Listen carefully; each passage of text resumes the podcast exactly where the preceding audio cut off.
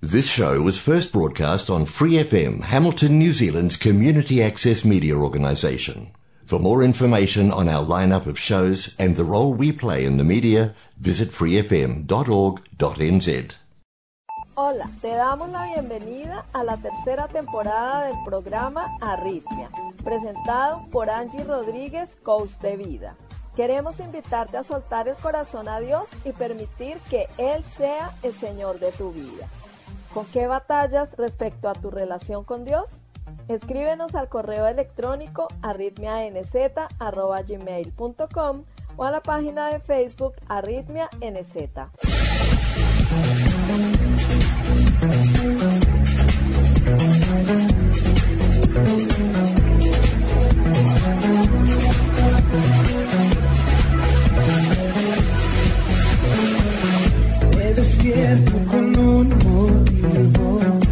No viniste al mundo por casualidad.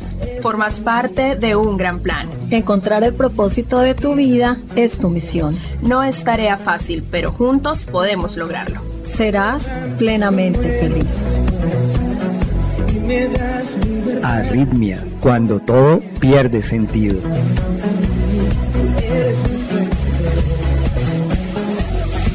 Arritmia, transmitiendo desde P Y P M ochenta y nueve punto cero Real Community Radio, Hamilton, Nueva Zelanda.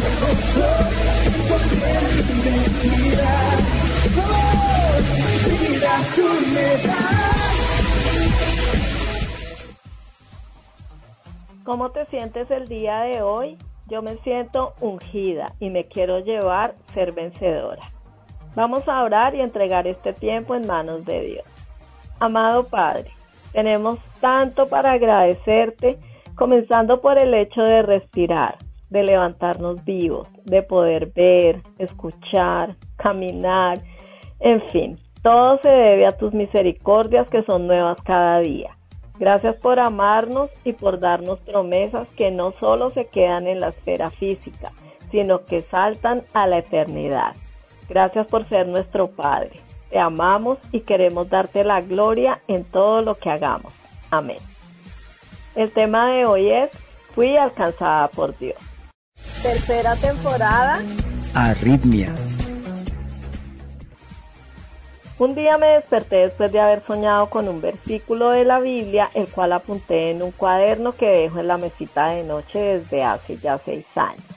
Durante el día no recordé nada, pero en la noche, con mi hija dispuesta a ver una película, recordé que me soñé con un versículo. Me levanté como un resorte y lo busqué. Apocalipsis tres ocho. Conozco tus obras. Mira que delante de ti he dejado abierta una puerta que nadie puede cerrar. Ya sé que tus fuerzas son pocas, pero has obedecido mi palabra y no has renegado de mi nombre. Aún me causa escalofríos y ganas de llorar, pero les quiero compartir mi pensamiento en ese momento. Era el nueve de septiembre de dos mil diecisiete y estaba alistando el lanzamiento del programa de radio Arritmia, llena de temores, de inseguridades, de dudas al no sentirme preparada. Y le escribí esto a Dios. Conozco tus obras. Es maravilloso. Sabes todo lo que hago. Me miras, me observas, me conoces, me descubres. Conoces mi corazón. Esto responde a mi corazón acerca de que si hay algo que no te guste, me lo digas. Dices que me has abierto una puerta que nadie puede cerrar. Es muy importante porque eso significa mi estadía aquí. Yo había pensado acerca del programa de radio solamente, pero al escribir surgió lo de mi estadía aquí en Nueva Zelanda. Gracias, Padre, porque sé que las puertas que abres nadie las puede cerrar. Sé que es tu palabra la que vale, no la del mundo. El mundo puede decir misa y tu palabra es la que vale. Así que sea mi estadía aquí, la emisora, lo que sea es bienvenido y me sirve para no tener miedo, porque has sido tú quien abrió esa puerta y nadie la puede cerrar, pase lo que pase, porque tú tienes la última palabra. Luego me dices, tienes poca fuerza. Eso me quebrantó, sí, pero ahora ni cobarde me siento. es porque tú estás conmigo y eres grande, fuerte, todopoderoso, eterno. Me respaldas, eres mi padre y nada ni nadie puede en contra mía. Pero eso me hizo llorar. Sin ti soy la niña tímida, acomplejada, temerosa hasta de que la noche llegue. Y al crecer me escondía tras la máscara de la mujer ruda, fuerte, que no se dejaba de nadie para esconder mis debilidades. Ahora soy lo que soy, lo que soy es por ti. Tengo un corazón arrepentido, rendido a tus pies, humillado ante ti, dejando que entres en él y hagas tu obra. Padre, quiero ser lo que tú quieres que sea, me conoces y me amas así, me aceptas, me entiendes, comprendes mi humanidad, sabes cómo soy y con todo y eso me amas, me tratas como a tu hija amada, me eliges para que haga tu voluntad, me entrenas, confías en mí, me delegas cosas que quieres que yo haga, me abres puertas, me sacaste de la vida que llevaba, me diste la fuerza para salir de mi país. Vine a reaccionar en el avión hacia aquí, cuando ya no había marcha atrás. Siento tu trato, tu amor, como un papá amoroso preocupado por su hija, que quiere que no le falte nada, que quiere que esté bien, que lo tenga todo. Es que me das todo lo que necesito. Es que es aterrador, es sobrenatural. Es algo que nunca antes había sentido, ni vivido, ni experimentado. Yo dudé en compartir este momento tan íntimo entre él y yo, pero me recordó a David, quien desnudaba su corazón en los salmos. A ti, Señor, elevo mi alma, mi Dios, en ti confío, no permitas que sea yo humillado, no dejes que mis enemigos se burlen de mí. Quien en ti pone su esperanza jamás será avergonzado, pero quedarán en vergüenza los que traicionan sin razón. Señor, hazme conocer tus caminos, muéstrame tus sendas, encamíname en tu verdad, enséñame, tú eres mi Dios y mi Salvador, en ti pongo mi esperanza todo el día. Acuérdate, Señor, de tu ternura y gran amor que siempre me has mostrado. Olvida los pecados y transgresiones que cometí en mi juventud. Acuérdate de mí según tu gran amor, porque tú, Señor, eres bueno. Bueno y justo es el Señor. Por eso les muestra a los pecadores el camino. Él dirige en la justicia a los humildes y les enseña su camino. Todas las sendas del Señor son amor y verdad para quienes cumplen los preceptos de su pacto. Por amor a tu nombre, Señor, perdona mi gran iniquidad. ¿Quién es el hombre que teme al Señor? Será instruido en el mejor de los caminos. Tendrá una vida placentera y sus descendientes heredarán la tierra. El Señor brinda su amistad a quienes le honran y les da a conocer su pacto. Mis ojos están puestos siempre en el Señor, pues solo Él puede sacarme de la trampa. Vuelve a mí tu rostro y tenme compasión, pues me encuentro solo y afligido. Crecen las angustias de mi corazón. Líbrame de mis tribulaciones. Fíjate en mi aflicción y en mis penurias, y borra todos mis pecados. Mira cómo se han multiplicado mis enemigos y cuán violento es el odio que me tienen. Protege mi vida, rescátame, no permitas que sea avergonzado, porque en ti busco refugio. Sean mi protección la integridad y la rectitud, porque en ti he puesto mi esperanza. Libra, oh Dios, a Israel de todas sus angustias. Salmo veinticinco. Así que quise compartir uno de esos momentos de mi cita diaria con él, aun cuando mis pensamientos se quedan tan cortos en expresar lo maravilloso y grande que es Dios.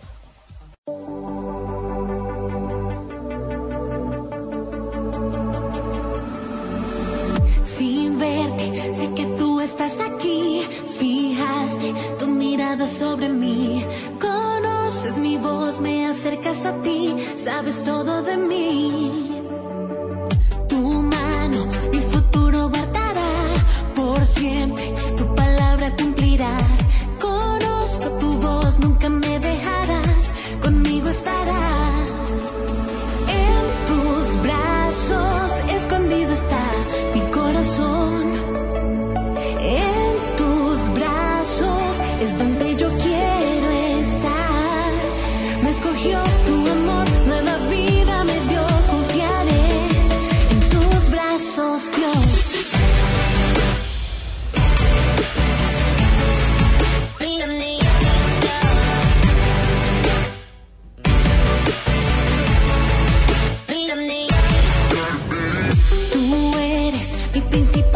fin, mi escudo, protegido estoy en ti.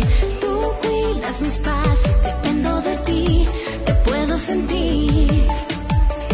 Confiado en tu presencia estaré, descanso en tus brazos de poder.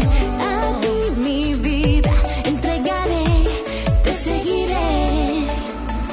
En tus brazos escondido está mi corazón. Es donde yo quiero estar. Me escogió tu amor, nueva vida me dio. Confiaré en tus brazos, Dios.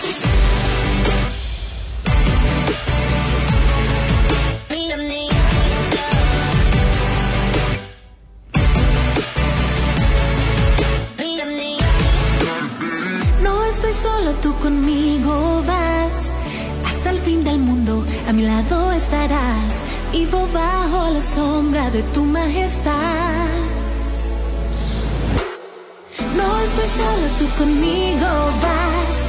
Hasta el fin del mundo a mi lado estarás, vivo bajo la sombra de tu majestad.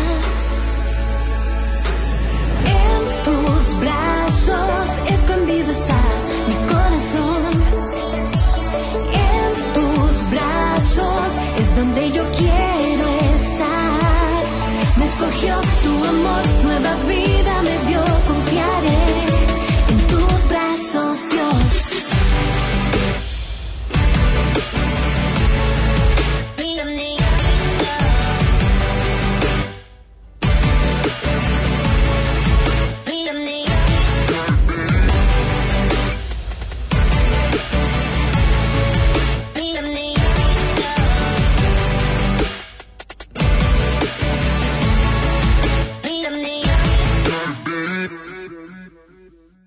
Regresamos con Arritmia.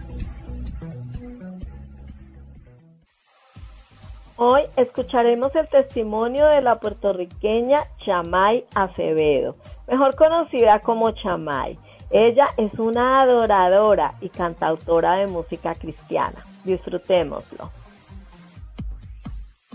Tu testimonio.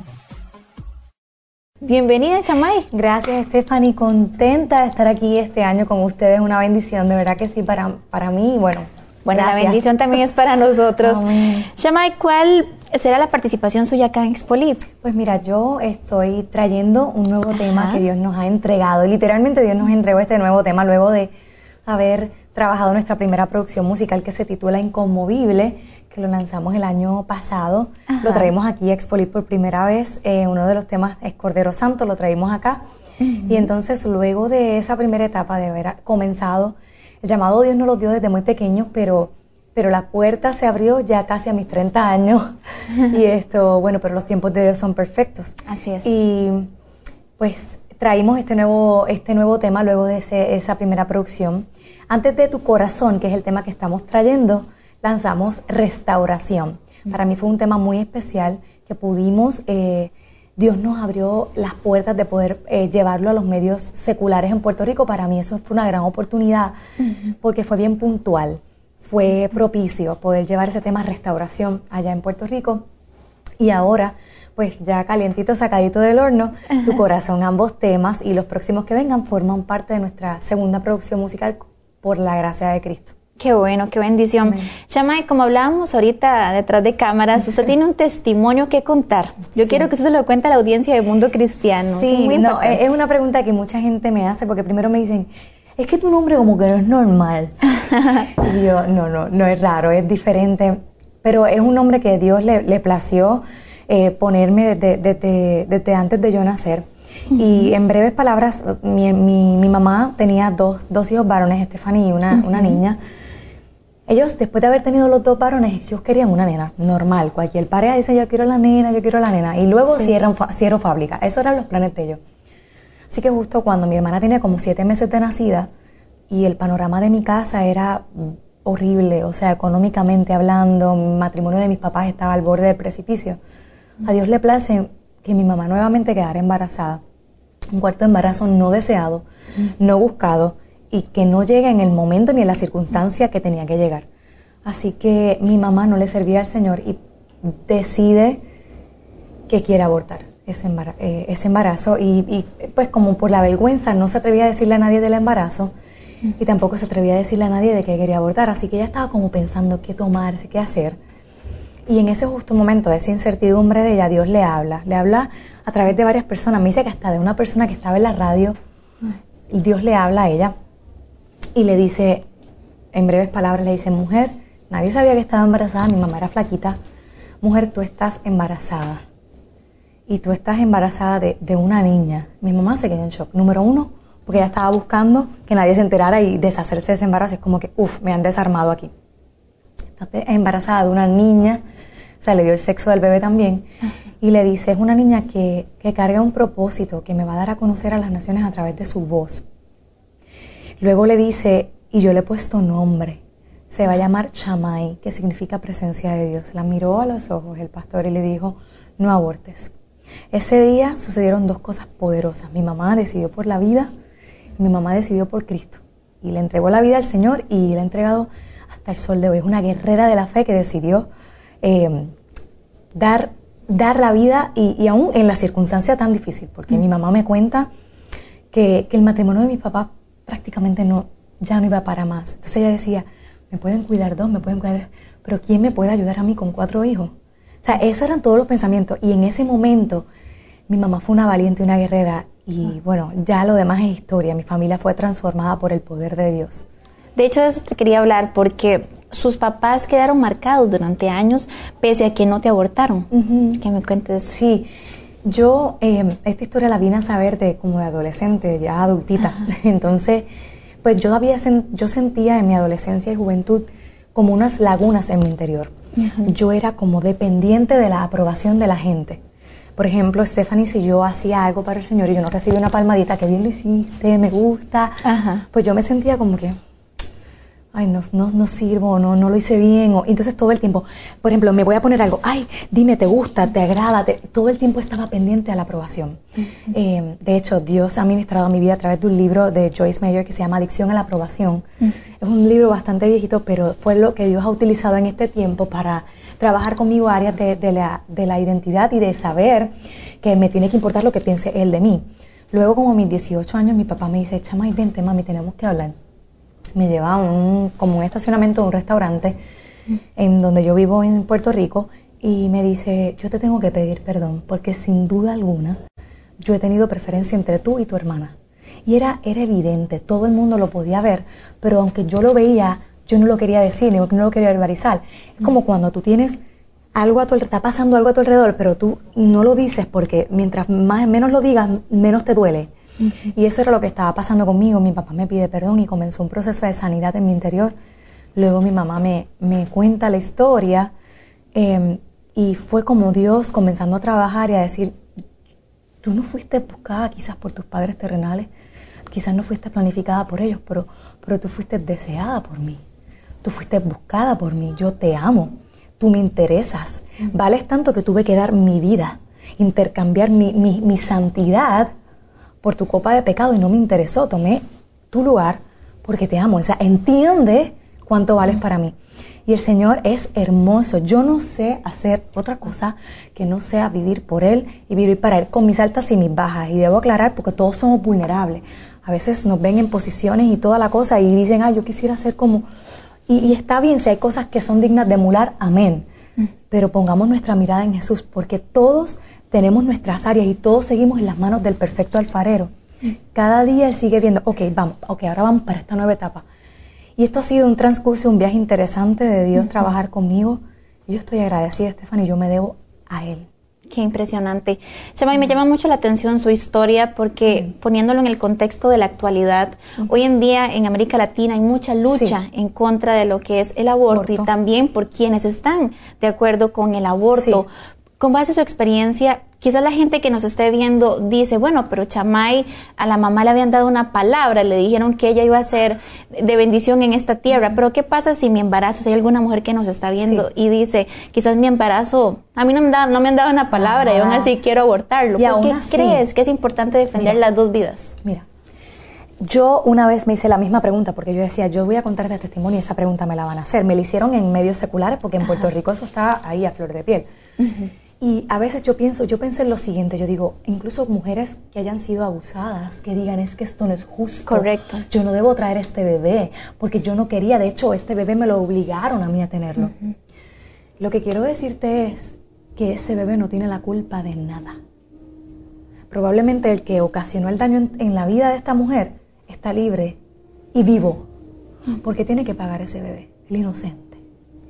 Si yo estoy aquí hablando y cantándole a mi Señor, más allá de que Dios le haya hablado a mi mamá, mi mamá no es una niña bonita, no hay niños bonitos en Dios, hay, hay íntimos, pero no favoritos. Es que Dios tiene planes con todo ser vivo, con todo. Y la culpa no lo tiene ese bebé. La sangre de Cristo está disponible para todo el mundo, para todos. Y yo creo en la vida, cien por ciento. Porque yo estoy aquí por una decisión de vida. Qué bendición, Chamay. Amén. Y bueno, Chamay, yo quería que usted nos deleitara Ay, con un pedacito sí. de su canción para que podamos escuchar cómo el Señor ahora Amén. Te usa. Este tema se llama Tu Corazón y nació recientemente por obra de Dios en, en un momento donde estábamos adorando al Señor en un cántico espontáneo. Ajá. Dios me habló a través de una mujer y me dijo, esa va a ser la próxima canción que tú vas a trabajar. Y bueno, en obediencia me siento con mi productor y trabajamos el tema. Dios nos dio la melodía y fue una fusión poderosa. Qué lindo. Me gustaría cantarles el coro, pero, pero es para como dejarlos con las ganas claro. para que vayan a mi canal de YouTube, porque tenemos ya el video disponible y puedan ver el video completo. Buenísimo. Adelante. Tu eterna gracia y tu perdón me ha transformado y hoy puedo ver tu corazón, tu eterna gracia y tu perdón me ha transformado y hoy puedo ver tu corazón. Oh, oh, oh, oh. Cristo, oh, oh, oh, oh, tu eterna gracia, oh, oh, oh, oh, y tu perdón, oh, oh, oh, oh. Mm, amén. Wow, qué bendición, me encantó. Ay, oh. Muchísimas gracias, Chamay. Gracias, amén. Te lo agradezco. Y bueno, estamos para servir. Gracias por estar con nosotros.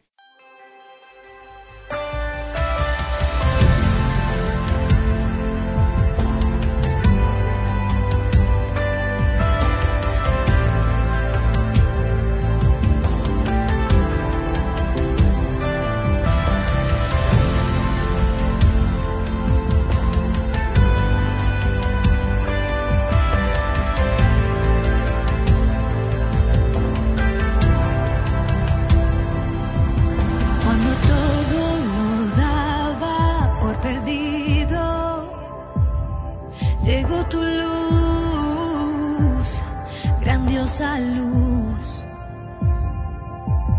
y perdía las fuerzas de mi alma, pero tu mano me rescataba y hoy canto tu restauración, canto tu restauración, canto tu restauración. Y hoy canto tu restauración, canto tu restauración, canto tu restauración.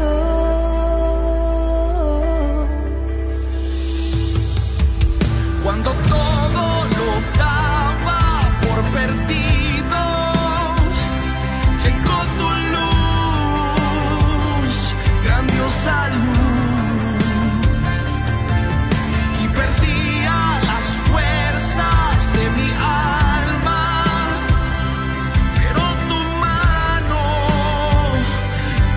Cantaba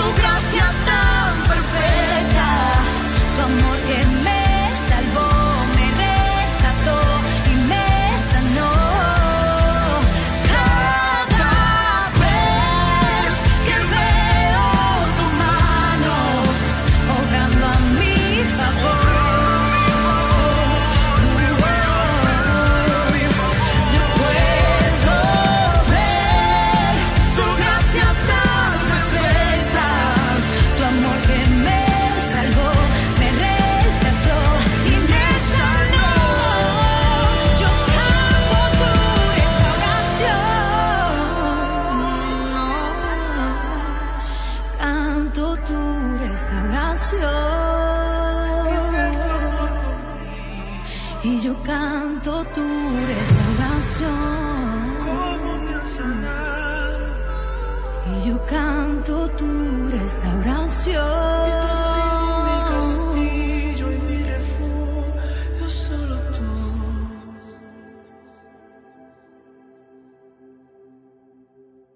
Esto es Arritmia. Queridos amigos y amigas, muchas gracias por acompañarnos una vez más. Les recuerdo que estamos incluyendo el programa Momento Decisivo del pastor David Jeremiah con su nueva serie llamada Vencedores. No se la pierdan a continuación. Bendiciones.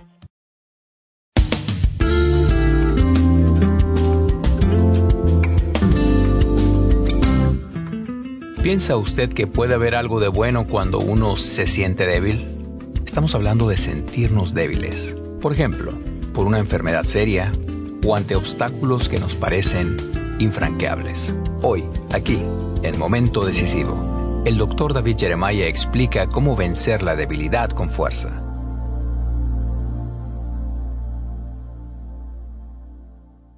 De la serie Vencedores, con ustedes el doctor David Jeremiah, en la voz y adaptación de Miguel del Castillo, para introducir el mensaje de hoy, Vence a la debilidad con la fortaleza. Ninguna persona normal diría que se alegra por sentirse débil, por lo menos no mientras está sufriendo los efectos de esta debilidad. Sin embargo, hay ocasiones en que es precisamente la debilidad lo que nos lleva a retirar nuestros ojos de nosotros mismos y ponernos en algo mucho más serio y mucho más profundo que nuestra propia persona. Voy a contarles algo personal al empezar esta lección que me ayudó a aprender esta lección y seguir por la vida venciendo la debilidad con fuerza. Hablaremos de eso en unos momentos.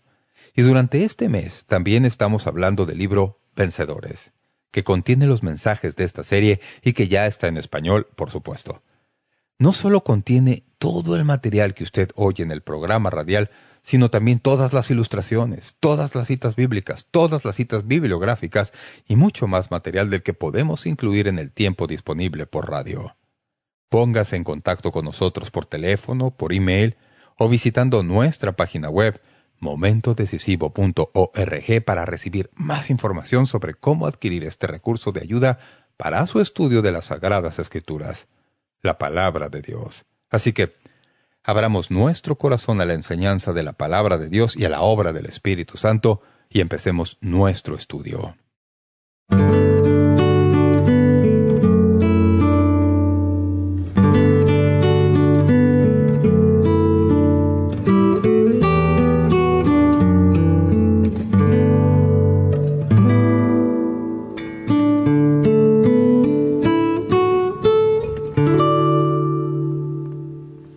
En esta serie estoy hablando de cómo ser un vencedor.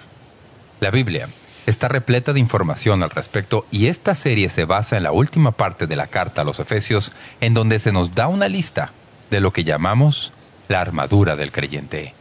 La mayoría de las veces cuando se oye una serie sobre la armadura del creyente, quien habla nos habla del trasfondo del escudo de la fe y el trasfondo de la espada del Espíritu y todo eso. Pero yo he decidido tomar un enfoque diferente y, de cierta manera, se basa en este razonamiento. ¿Cómo sabe uno los aspectos de la vida en los que necesita estar más consciente de ser un vencedor? Pienso que Jesús, por la pluma del apóstol Pablo, nos da los indicios. Nos dice todo lugar del cuerpo que necesita estar protegido por una pieza de la armadura. Lo usa como una metáfora para mostrar todo lugar en la vida espiritual en donde es necesario estar protegido. Por ejemplo, la primera pieza de la armadura que menciona en detalle es el cinturón de la verdad. ¿Cuántos saben que la verdad está en baratillo estos días? Y si no se sabe la verdad, no tiene a dónde ir. Así que toda esta serie, ocho estrategias, brotan de eso. A menudo alguien me dice: ya he oído muchas series de mensajes sobre la armadura del creyente, pero nunca he visto a un soldado romano andando por mi barrio con un yelmo y un penacho encima de su cabeza. Eso simplemente no sucede. Nadie anda llevando una coraza de la justicia, así que usted puede sentirse muy cómodo sabiendo cuál es la metáfora, pero ¿cuántos saben que si captan la metáfora, pero no captan el significado, no sirve de nada? Así que quiero concentrarme en el significado a fin de que nos vayamos sabiendo que Dios en realidad se preocupa por nosotros y quiere que seamos vencedores en los aspectos en donde a veces batallamos. Hoy, quiero hablarles de vencer la debilidad con fuerza. Siempre he sido una persona con alto nivel de energía. Pregúntenselo a mi esposa o los que trabajan conmigo. Les dirán que es verdad. Cuando era muchacho, a menudo oía a mi madre decir, David, Pablo, ¿de dónde sacan tanta energía? Y no era una declaración de admiración, sino frustración y agotamiento de su parte. Por ejemplo, en el bachillerato yo cantaba en el coro, tocaba en la banda, jugaba béisbol y baloncesto y también corría. Fui a la universidad con una beca de baloncesto, estudiaba en horario completo y trabajé en dos estaciones de radio diferentes durante mi penúltimo y último años. Mientras asistía al seminario de Dallas, trabajaba como estibador en una compañía de ferrocarriles de carga y todos los fines de semana mi esposa y yo íbamos a Fort Worth para servir como internos en la iglesia bíblica Northwest y de alguna manera me las arreglaba para jugar baloncesto en la liga industrial en mi tiempo libre. Después del seminario, nos mudamos a una ciudad llamada Hudson Heights, Nueva Jersey, en donde servía a la juventud de esa iglesia en una región en un compromiso frenético de siete días a la semana. Dos años más tarde, seguimos la dirección del Señor para ir a Fort Wayne, Indiana, en donde, con otras siete familias, iniciamos la iglesia bautista Black Hawk. Pregúnteselo a quien quiera que alguna vez haya empezado una iglesia y le dirá que es lo más difícil que jamás haya hecho. Mi esposa y yo, por cierto, concordaríamos con eso. En mil novecientos ochenta y uno, Dios me llamó a San Diego para tomar las riendas de la iglesia que pastoreaba el doctor Tim Blagé. No era simplemente una iglesia.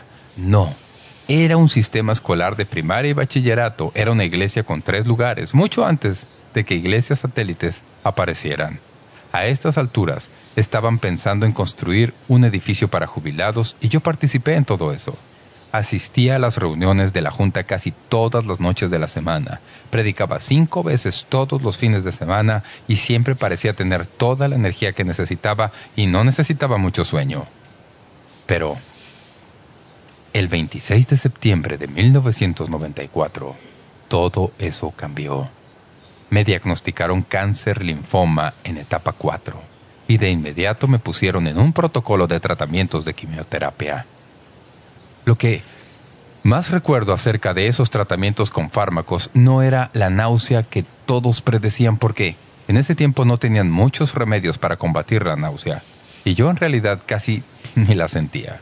Pero lo que sí recuerdo es la profunda debilidad que resultaba de esas sustancias químicas. Me levantaba tal vez a las nueve de la mañana y como una hora y media más tarde, estaba listo para volver a la cama. Pasé de ser un individuo con alta energía que nunca se detenía a estar constantemente fatigado, confuso, aterrado por la situación de debilidad en que me hallaba. Nunca antes había entendido cómo se siente cuando uno se siente débil.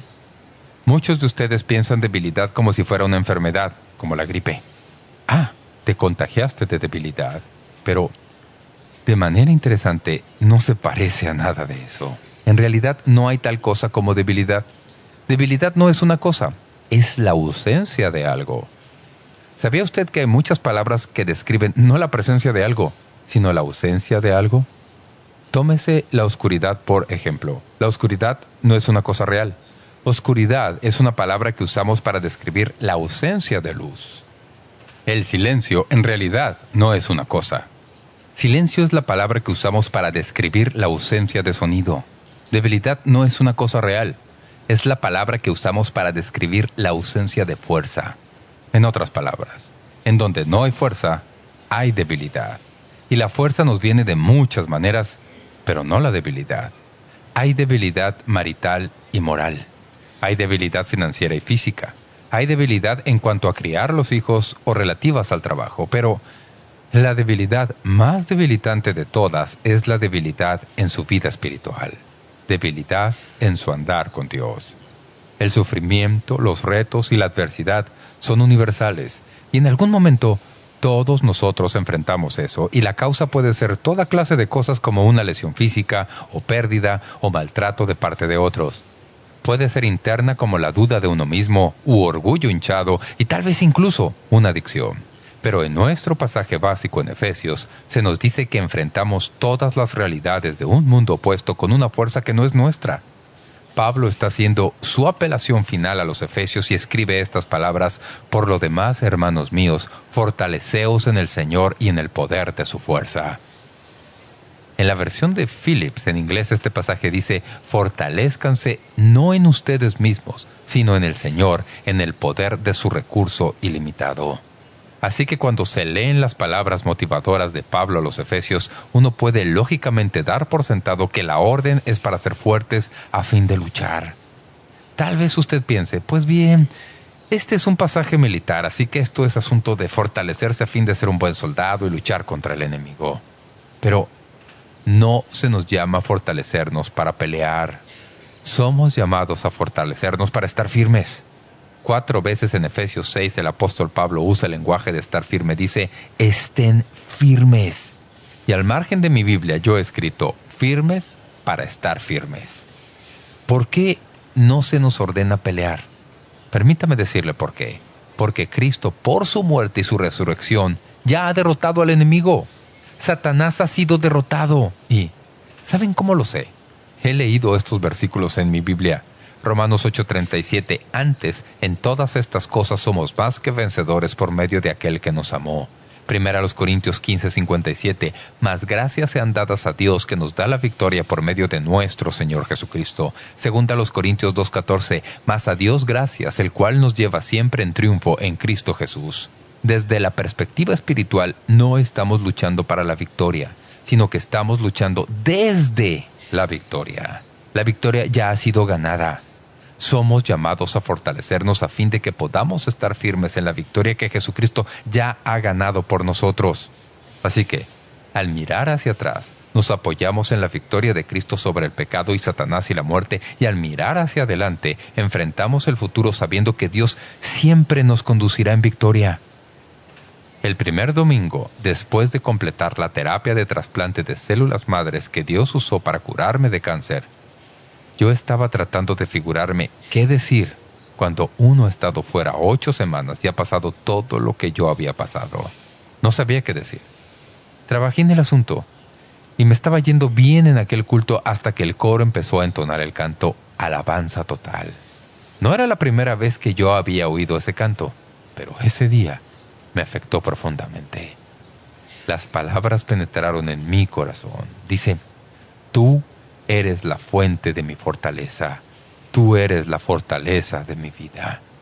Yo estaba sentado en la primera fila y yo era todo un manojo de nervios y me eché a llorar. Sabía que esas palabras eran verdad. Quiero decir, eran verdad porque estaban en la Biblia, pero también eran verdad para mí, porque yo lo había experimentado en mi recuperación. El Dios Todopoderoso fue la fuente de mi fortaleza. Él era la fortaleza de mi vida. Esta es la verdad de las Escrituras, amigos y amigas. Nuestro Dios es un Dios asombroso. Es un Dios de la fortaleza última. Dios no tiene ninguna debilidad. Dios es fuerte. La Biblia dice, el Dios de Israel, Él da fuerza y vigor a su pueblo. Bendito sea Dios. Salmo sesenta y ocho, treinta y cinco. Isaías veintiséis, cuatro dice, confiad en Jehová perpetuamente, porque en Jehová el Señor está la fortaleza de los siglos. Si Dios es su fortaleza, y sin embargo dentro de usted hay debilidad, ¿qué hace usted? Quiero decir, simplemente creer lo que la Biblia dice en cuanto al poder y fortaleza de Dios no vence la debilidad. El apóstol Santiago nos recuerda que incluso los demonios creen y tiemblan. Quiero decir, simplemente creer lo que la Biblia dice en cuanto al poder y fuerza de Dios no vence la debilidad. Usted puede poner la Biblia debajo de su almohada por la noche y dormirse y decir, Señor, me voy débil a la cama y voy a levantarme fuerte. No funciona de esa manera. La gran verdad es esta. Usted no tiene que suplicarle fuerza a Dios. No tiene que andar buscando fuerza. Dios está tratando de darle su fortaleza a los que la necesitan y la reciben. Pero tenemos que aprender cómo derivar la fortaleza de Dios a nuestras vidas. ¿Cómo vencemos nuestra debilidad? Permítame decirle la increíble verdad que he aprendido. Dios ha prometido darnos su fortaleza. Esa es la promesa del Dios Todopoderoso. Permítame decirles cómo lo sé. Isaías cuarenta, veintiocho al veintinueve dice, «No has sabido, no has oído, que el Dios eterno es Jehová, el cual creó los confines de la tierra. No desfallece ni se fatiga con cansancio, y su entendimiento no hay quien lo alcance. Él da esfuerzo al cansado y multiplica las fuerzas al que no tiene ningunas». ¿Qué parte de eso no se entiende? O Isaías cuarenta y uno, diez, «No temas, porque yo estoy contigo. No desmayes, porque yo soy tu Dios que te esfuerzo. Siempre te ayudaré, siempre te sustentaré con la diestra de mi justicia». Si uno traduce todos estos versículos del Antiguo Testamento al Nuevo Testamento, acaba con un versículo como Filipenses cuatro, trece. Todo lo puedo en Cristo que me fortalece. Así que, ahí lo tiene. Dios tiene toda la fuerza que usted y yo necesitamos. Dios quiere que echemos mano de la fortaleza que Él tiene y que ha puesto a nuestra disposición. Pero, ¿cómo accede uno a esa fuerza? ¿Cómo se deriva esa fortaleza a la vida de uno? Si usted es alguien que está enfrentando algo en su vida, en algún aspecto que tal vez yo no sepa, tal vez la persona que está sentada a su lado no tiene ni la menor idea, aunque se trate de su esposo o esposa, y se siente tan débil en ese aspecto y tan falto de la fuerza que necesita para ser un vencedor, preste atención con cuidado a las estrategias que la Biblia expone para nosotros a fin de que derivemos la fuerza de Dios a nuestras vidas espirituales. Permítame empezar con esta. Derivamos la fuerza de Dios de su palabra. Obtenemos de la Biblia la fuerza de Dios. Usted dice, ah, vamos, sé que a usted le pagan para decir eso, doctor Jeremiah. No, esa es la verdad. Una vez se acercó para hablar con R. A. Torrey, un hombre que se quejaba de que no sacaba nada del estudio de la Biblia. El anciano predicador le dijo, «Pues bien, lee la Biblia». El hombre le dijo, «¡Ya la leo!». Y Torre le dijo, «Pues bien, léela un poco más. Toma un libro y léelo doce veces al día por un mes». Le sugirió al pobre creyente desalentado que empezara con la segunda de Pedro porque solo tiene tres capítulos. Bien, a la larga el hombre tomó la palabra del predicador y después dijo, «Mi esposa y yo leíamos Segunda de Pedro tres o cuatro veces en la mañana, dos o tres veces al mediodía y dos o tres veces durante la cena». Luego dijo, «Pronto, yo estaba hablando sobre Segunda de Pedro con toda persona que encontraba. Parecía como que las estrellas del cielo estuvieran iluminando la narración de Segunda de Pedro. Leía Segunda de Pedro de rodillas, marcando pasajes con lápices de color, y las lágrimas se mezclaban con los colores, y le dije a mi esposa, «Estoy arruinando mi Biblia». Ella dijo que conforme las páginas de la Biblia se ponían más borrosas, la vida de él se iluminaba más. Tenía razón.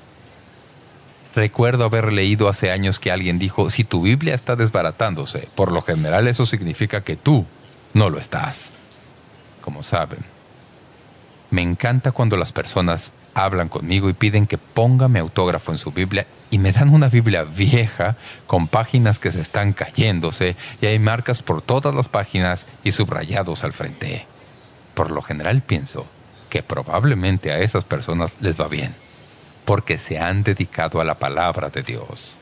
Han permitido que la palabra de Dios les ayude. Están descargando la fuerza de Dios de su palabra. El salmista lo dice de esta manera, «Se deshace mi alma de ansiedad, susténtame según tu palabra». Usted dice, «Pastor Jeremiah, ¿cómo abrimos nuestros corazones para que Dios haga eso?». Quiero darle una ilustración presente que me ayude a entender esto. El disco duro de su computador contiene todas las aplicaciones que usted usa para procesar palabras, contabilidad, gráficos y muchas otras cosas. Cuando usted enciende o inicia uno de esos programas, el contenido de esa aplicación es, por así decirlo, descargado del disco duro a la memoria temporal en donde el sistema de operación de su computador lo halla y se lo presenta en la pantalla de su computador. Mientras usted no inicie ese programa, está sin usarse guardado en el disco duro. En otras palabras, El programa consiste simplemente de datos e información que esperan que se les use para resolver un problema. Usted tiene que invocar esos datos e información y aplicar esos datos e información para cualquiera que sea el problema en que esté trabajando. Es lo mismo con la Palabra de Dios. La Palabra de Dios está repleta de preciosas y grandísimas promesas que pertenecen a la vida y a la piedad. Toda la fuerza que necesitamos para todos los retos de la vida se halla en la Biblia. Una Biblia en un anaquel. Está llena de verdad que da fortaleza, pero esa verdad no cambia nada mientras no pase del anaquel a su corazón y a su mente. Accedemos al poder de Dios a leer, memorizar, escuchar, meditar y obedecer la Biblia.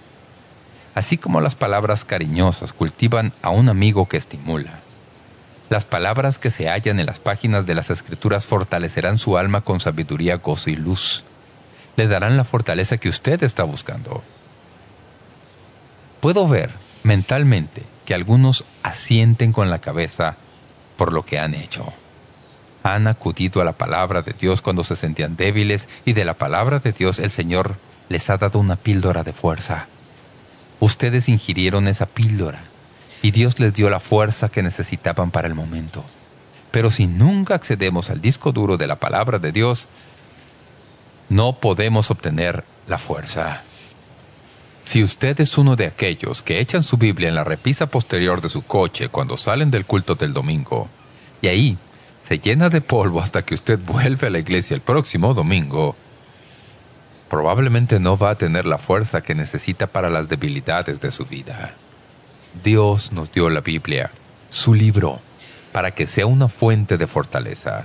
Así que derivamos la fuerza de Dios de su palabra. Esta es la segunda estrategia. Derivamos la fuerza de Dios de la adoración. Ahora, preste atención. Cuando su corazón se deja atrapar por la adoración a Dios, algo le sucede a usted por dentro. La adoración llena su espíritu con la dignidad de Dios. Eleva su espíritu. Por eso la Biblia está llena de versículos como este. Salmo veintiuno, trece. Engrandécete, oh Jehová, en tu poder. Cantaremos y alabaremos tu poderío. Salmo cincuenta y nueve, diecisiete. Fortaleza mía, a ti cantaré, porque eres, oh Dios, mi refugio, el Dios de mi misericordia. En nuestra iglesia hacemos énfasis en la adoración. Tenemos tres individuos excelentes que la dirigen. Uno actúa de cierta manera como director general, otro sirve como director principal de la adoración y otro más joven, que añadimos hace poco. Ellos se reúnen durante la semana y planean nuestro culto de adoración. El propósito no es ver cuántos aplausos pueden lograr, sino cómo podemos acceder a la adoración y derivar la fortaleza de Dios por nuestra adoración. Así que eso es lo que hace el culto de adoración. Hay un libro en el Antiguo Testamento que es uno de mis favoritos. Es el libro de Habacuc. Este libro nos abre el corazón de un profeta que agoniza debido a que piensa que Dios no está prestando atención a sus oraciones. ¿Pueden creer que hay un profeta en la Biblia que pensaba que Dios no estaba respondiendo a sus oraciones? Habacuc observa que su nación cae en el pecado y rebelión. No puede entender por qué Dios no castiga a su nación, por qué Dios no hace algo. Habacuc persiste en decir, Dios, ¿cuándo te vas a encargar de esto? ¿Cuándo vas a hacer lo correcto y castigar a esta nación? Y Dios ni siquiera contesta sus oraciones. Y luego un día, Dios le respondió y le dijo que iba a usar a los caldeos como vara de castigo contra el pueblo de Israel. Ahora bien, en ese tiempo, los caldeos eran la nación más perversa sobre la faz de la tierra. Tome a Isis y multiplíquelo diez veces. Dios iba a usarlos para castigar al pueblo de Israel. Quiero decir, el profeta Habacuc queda completamente abrumado. ¿Por qué Dios iba a hacer tal cosa? Eso iba contra todo lo que él sabía en cuanto a Dios. Y cuando usted lee este breve libro, siente el dolor agonizante de la imponderable situación en que se halla Habacuc.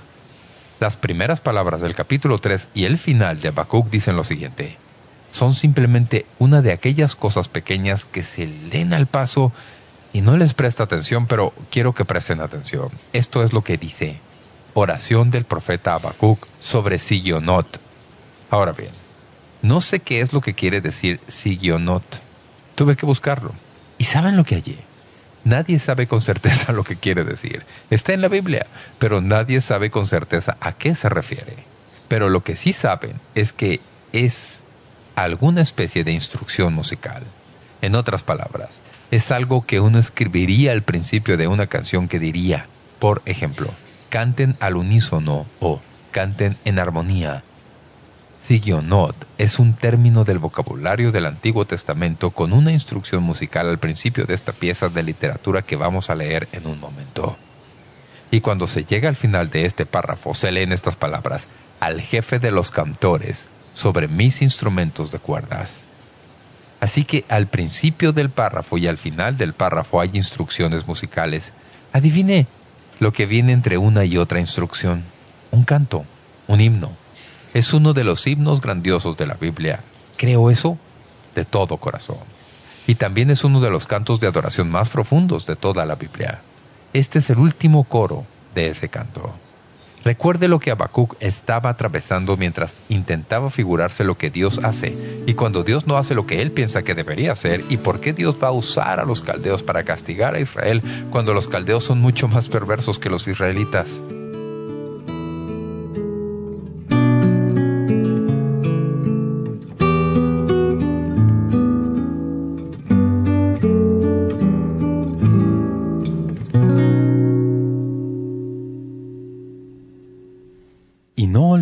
El recurso que está disponible para usted durante este mes, que es el libro Vencedores. Si todavía no lo ha ordenado, hágalo hoy mismo. También puede ordenar la guía de estudio, que es un recurso preparado expresamente para ayudarle a profundizar más sobre estos temas, pero de una manera personal. Algunos utilizan esta guía de estudio juntamente con el libro impreso y las grabaciones en discos compactos, como guía para el estudio en un grupo pequeño, en un estudio en el hogar, o incluso en una clase de estudio bíblico en sus iglesias. Es asombroso cómo el Espíritu Santo puede utilizar estos recursos de múltiples maneras para ayudar a las personas a crecer en su vida cristiana. Si usted jamás ha contactado con Momento Decisivo, le invitamos a que lo haga, y como agradecimiento le enviaremos un marcapáginas que hemos titulado La Oración del Guerrero. Gracias por acompañarnos hoy. Volveremos a verlo el día de mañana, a esta misma hora y por esta misma estación.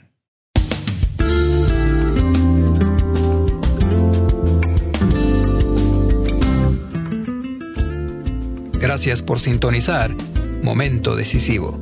Esperamos que usted pueda tomar un momento para escribirnos una carta en respaldo del ministerio. Le agradecemos su correspondencia. Y cuando nos escriba o nos envíe un correo electrónico, sírvase anotar claramente su nombre y dirección completa y el nombre de la emisora en que escucha este programa. El mensaje que usted escuchó hoy es una porción del mensaje completo disponible en disco compacto titulado Vence a la debilidad con fortaleza. Si desea solicitar una copia de este mensaje, puede hacerlo visitando nuestro sitio web doble u doble u doble u punto momento decisivo punto org o escríbanos a la dirección que le damos enseguida. Este mensaje corresponde a la serie completa de enseñanzas titulada Vencedores en diez discos compactos. Para más información sobre cómo conseguir estos mensajes que ofrecemos, puede visitar nuestro sitio web doble u doble u doble u punto momento decisivo punto org o escríbanos a Momento Decisivo, P O Box tres ocho cero cuatro, San Diego, California, nueve dos uno seis tres, Estados Unidos de América. Sintonícenos nuevamente mañana para estudiar juntos la Palabra de Dios, aquí en Momento Decisivo, con el doctor David Jeremiah. También puede escuchar Momento Decisivo cuando guste en nuestra página web, ubicada en momento decisivo punto org.